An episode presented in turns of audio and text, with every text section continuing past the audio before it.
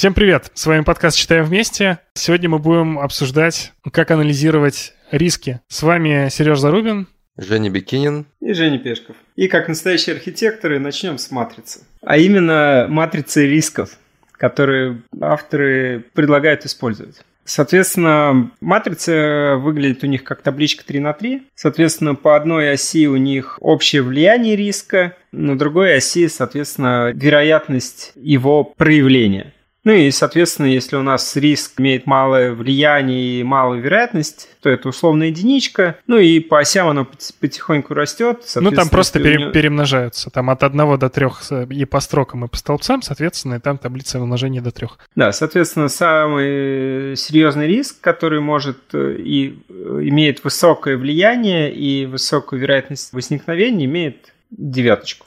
Ну, давайте просто там, как бы, условно говоря, три степени, да, как бы опасности, не знаю. Один и два это низкая степень опасности, 3-4 это средняя, 6 и 9, ну, это вот числа, которые перемножение, да, получается. Это, соответственно, высокая степень угрозы, скажем так. Ну вот, и, собственно, предлагают по такой матрице вычислять риски и их вносить в другую матрицу в которой у, нас по строкам идут критерии, и они же могут быть э, архитектурными характеристиками. То есть смысл в том, что мы оцениваем риск, что мы не попадем в требуемые архитектурные характеристики. А по столбцам у нас идут какие-то части нашей системы, то есть это или компоненты, или какие-то процессы, бизнес-процессы, которые будут, могут быть заэффекчены. Ну, давайте я просто так вот на слух приведу, может быть, примеры, что вот у нас есть сервис, например, регистрации пользователей, у него, например, риск, условно говоря, масштабируемости, да, там 2, а риск целостности данных, например, 9, то есть самой высокой безопасности 6. А есть, например, другой сервис, это вот создание заказа, у него, например, масштабируемость единичка, там, security единичка и целостность данных тоже, примерно, единичка, да, там. Ну да, то есть единичка означает, что вряд ли нам не хватит масштаба, да, не хватит скалабилити,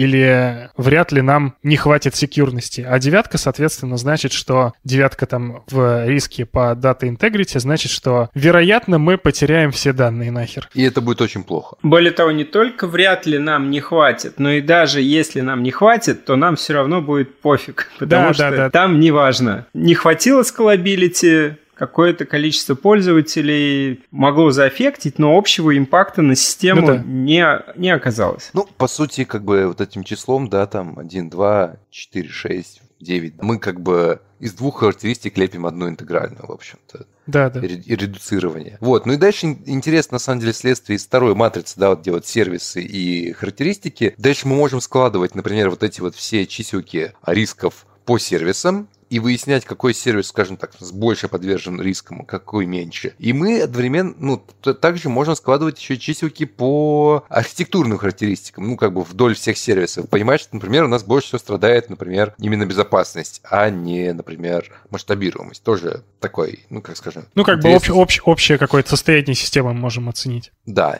Ну, вообще в книжке предлагают, на самом деле, то есть вот эта вот матрица уже характеристики слэш-сервисы, она уже... Довольно большая она довольно большая, да, и она может уже путаться. И поэтому они предлагают э, авторы выкинуть все характеристики, в общем-то, которые меньше, чем шестерка, да, и сосредоточиться только на тех, которые 6 и 9. Потому все, что, все ну, риски. Да, собственно говоря, это и есть наши основные риски, и на них и надо обращать внимание, и если что-то стрельнет, стрельнет как бы именно там. Вот, соответственно, mm-hmm. матрица как бы очищается, мы оставляем только самые опасные штуки, и это уже можно как бы презентовать, показывать людям. Дальше авторы отмечают, что если мы такие таблички ролики будем снимать через какие-то промежутки времени, мы, соответственно, сможем прослеживать тренды, как у нас, в принципе, система улучшается или ухудшается, там по каким характеристикам, или какие процессы у нас ухудшаются или улучшаются. Также мы можем, ну, какой-то вот if анализ сделать и посмотреть, как наше определенное архитектурное решение повлияет на ту или иную характеристику или на тот или иной процесс. Они предлагают рядом с самим значением риска. Рисовать там он увеличивается или уменьшается. И тут, конечно, у них вообще какой-то провал. Мы сидели ржали, потому что... Там непонятно, это хуже или лучше. Они рисуют там красные минусы и зеленые плюсы. Потом они рисуют зеленые стрелочки вверх, когда риск уменьшается. То есть, типа, циферка становится меньше, а стрелочка вверх. Стрелочка вверх зеленая, но риск увеличивается. Уменьшается. Уменьшается. Там, а. видишь, 9 на 6 меняется. Вот 25. Э, Нет, 9 на 6 как раз. 9 стало, 6 было, я так А, да, еще непонятно, что было, а что стало. Ну, короче, да. Да, то есть тут можно простор для чтения и как этим пользоваться очень mm-hmm. странно, да. То есть хорошо, что у авторов есть дальнейшая глава про презентейшн, и они расскажут, как делать все-таки правильный презентейшн, чтобы это считывалось без э, разжевывания, без каких-то там пояснений автора. Тем не менее, они, кстати, говорили, что они годы уже спрашивают людей, стрелочка вверх это лучше или хуже, и ну, они говорят, что половина людей говорит, что лучше, а половина говорит, что хуже. Я не знаю. Чё, Но это проблема, делать? да, когда обычно ну, психология людей такая, что типа, рост это хорошо, но рост риска, очевидно, это плохо. И ну и поэтому... кто-то, кто-то делает этот шаг, а кто-то не делает этот шаг, получается.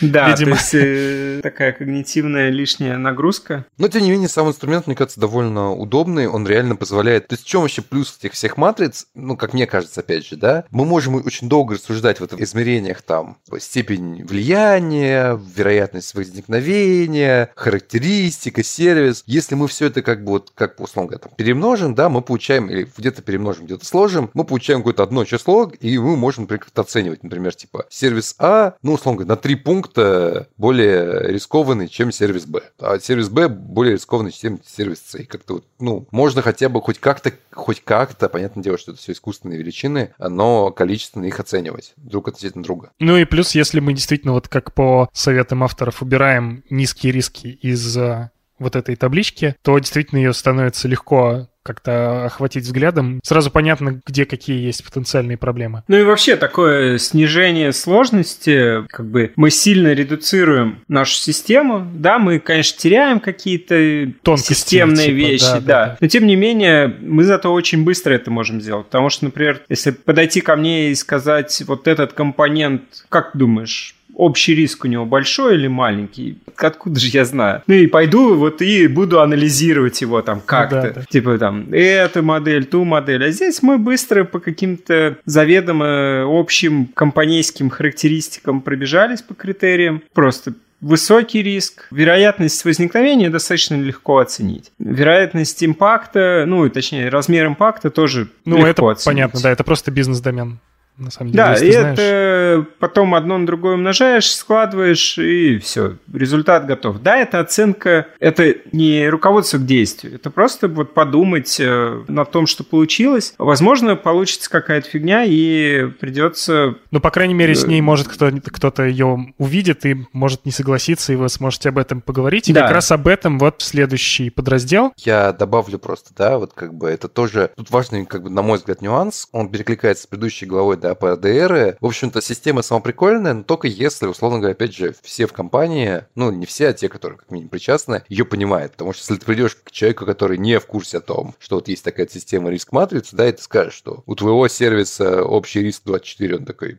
как с антителами, да, 24, и что, как бы, это много или мало, да, как бы вообще непонятно. И опять же, в зависимости от того, сколько характеристик мы используем. То есть, чем больше мы каких-то характеристик напишем, наверное, тем больше у нас теоретически будет итоговые цифры. Ну, то есть, всегда сервис надо все равно сравнивать, в, ну, и сервисы, и характеристики надо сравнивать относительно друг друга, да, вот тогда эти диаграммы будут наглядными. То есть без понимания системы это, конечно, ну, набор цифр, который ну, мало кому что-то скажет, на самом деле. Я бы, наверное, предостерег сравнивать цифры напрямую, по крайней мере, у двух сервисов. Да, то есть они, конечно, ну, могут различаться сильно, но это не значит, что усилия надо направить туда или туда. Это, опять же, скорее повод подумать. Ну, мне кажется, кстати, что вот построчно по архитектурным характеристикам, если эти сервисы, например, в цепочку выстроены, то имеет смысл их сравнивать. То ну, есть, кстати... например, какой смысл нам как-то сильно вкладываться в, не знаю, там, в скалабилити производства, если, ну, и там, не знаю, считать, что мы должны уметь готовить там сотни заказов в секунду. Если у нас сайт падает на 10 заказах в секунду, и мы не, не принимаем столько. Ну, слушай, Серег, ты возвращаешься на мою любимую тему про архитектурный квант, и судя по тому, как ты описываешь, они должны быть чуть ли не в одном архитектурном Почему? кванте, ну тогда- нет, ну они же не обязательно синхронно связаны, не обязательно у них это синхронный коннейсенс. Ну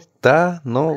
У тебя, да, у тебя может ограничено быть даже физическим миром. То есть ты можешь, конечно, Пиццемей- написать систему, Пиццемейкер которая- у тебя не может, да, 100 пиц в секунду делать. Да, если у тебя миллион даже заказов в секунду готова система делать, но пиццемейкер, да, не готов. Погодите, но как только говорите про пиццемейкера и реальный мир, все-таки это не совсем относится к нашим архитектурным характеристикам. Нет, я к тому, что это, наверное, можно, но немножечко все-таки это сбоку. Как бы это интересное наблюдение, но вот на мой Ну вот ты, взгляд, как, я- ты как раз импакт, вот когда оцениваешь, вот ты об этом и думаешь, мне кажется. импакт, ну, знаешь, я бы скорее сказал бы, ты, ну, насчет цепочки, да, но я бы скорее сказал то, что прежде чем чинить, да, там какие-нибудь четверочки в каких-нибудь там разных пятисервисах, в первую очередь починить девятку, вот если она вообще есть, да, в принципе, наверное. Не почини, Ну, а наверное, кстати, да. смягчи, смягчи там вот как э, это. вот зависит от того, сколько там денег, условно. Да. Ну да, то есть тут смотрите, почему я и говорю, что нельзя сравнивать там, ну, не знаю, столбцы, на мой взгляд, точно нельзя сравнивать, потому что могли оценивать, исходя из разных импактов, из разных вероятностей, да, то есть Мгм. второй поинт, у тебя размер вот этих, нарезка столбцов, она очень не одинакова может быть. То есть у тебя может быть э, Custom Registration, это какой-то адский полумонолит, и там почти все плохо, ну или точнее импакт везде большой, но очень просто потому риск, что типа. сервис большой. У тебя как бы он закрывает очень много, и да, ты вроде будет казаться, что там все плохо, но на самом деле, если, не знаю, пять других микросервисов сами по себе маленькие, но в сумме, опять же, они бы дали большой. То есть, если ты распилил монолит, ты не уменьшил риски. Слушай, так может, э, на самом деле мы всех ввели в заблуждение, и надо не по сервисам, а действительно только по процессам смотреть? Ну, я, я бы, знаете, как я на самом деле спросил бы вопрос на подумать. Вот девятка одного сервиса, это то же самое, что девятка другого сервиса? Ну, как в любой, в принципе, это. То есть, Ну нет, нет, Женя как раз и говорит, что... э, Дженни Пешка, в смысле, говорит, Мгм. что, что нет. Опять же, да, мы помним, что девятка, она складывается из тройки, условно говоря, в э, импакте, да, и тройки с то, что это с очень большой вероятностью случится. Но, может быть, тогда импакт надо оценивать в рамках всей компании. Ну, то есть... и- Ну, естественно, Ну, да.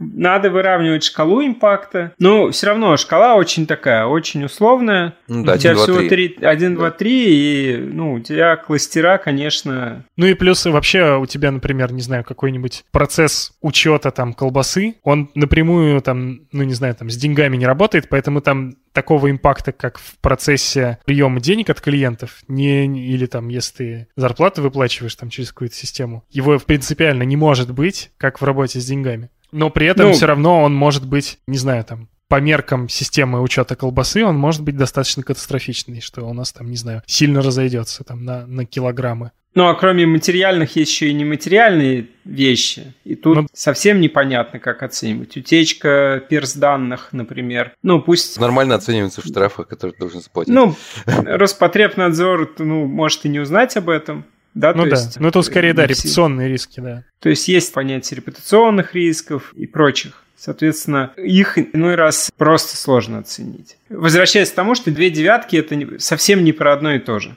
Ну да, да. Но я просто хочу сказать, что да, в общем, вот мы тут сейчас наговорили, в общем, инструмент прикольный, надо пользоваться с осторожностью. Ну да, ну плюс, кстати, что его реально можно, не знаю, там за, за 5 минут объяснить, как им пользоваться. Ну и, собственно, вот этот вот как бы матрица рисков, да, она используется во второй технике, которая описана здесь в главе, risk storming. Есть event storming, да, про который говорил Женя, а есть risk storming. Тут авторы, конечно, не указали, но, в общем, risk storming придумал Саймон Браун, даже есть сайт riskstorming.com. Ну, в общем, основная идея, чтобы не один архитектор оценивал риск системы, да, а все-таки это было некое, ну, не комьюнити, а скорее группа людей, которые может указать друг другу на ошибки и так далее. И для меня это вообще вот этот весь risk storming, он напомнил planning poker не знаю, в скраме. Ну да, да, он примерно так и устроен. когда, условно говоря, люди одновременно не сговариваясь, там выбирают какие-то эстимейты, да, там, ну, там в виде каких-то очков, вот в плане покере это очки а, сроков, а в риск шторминге это очки риска, и дальше потом пытаются как-то согласовать свои оценки так, чтобы они были едины. Да, давай расскажем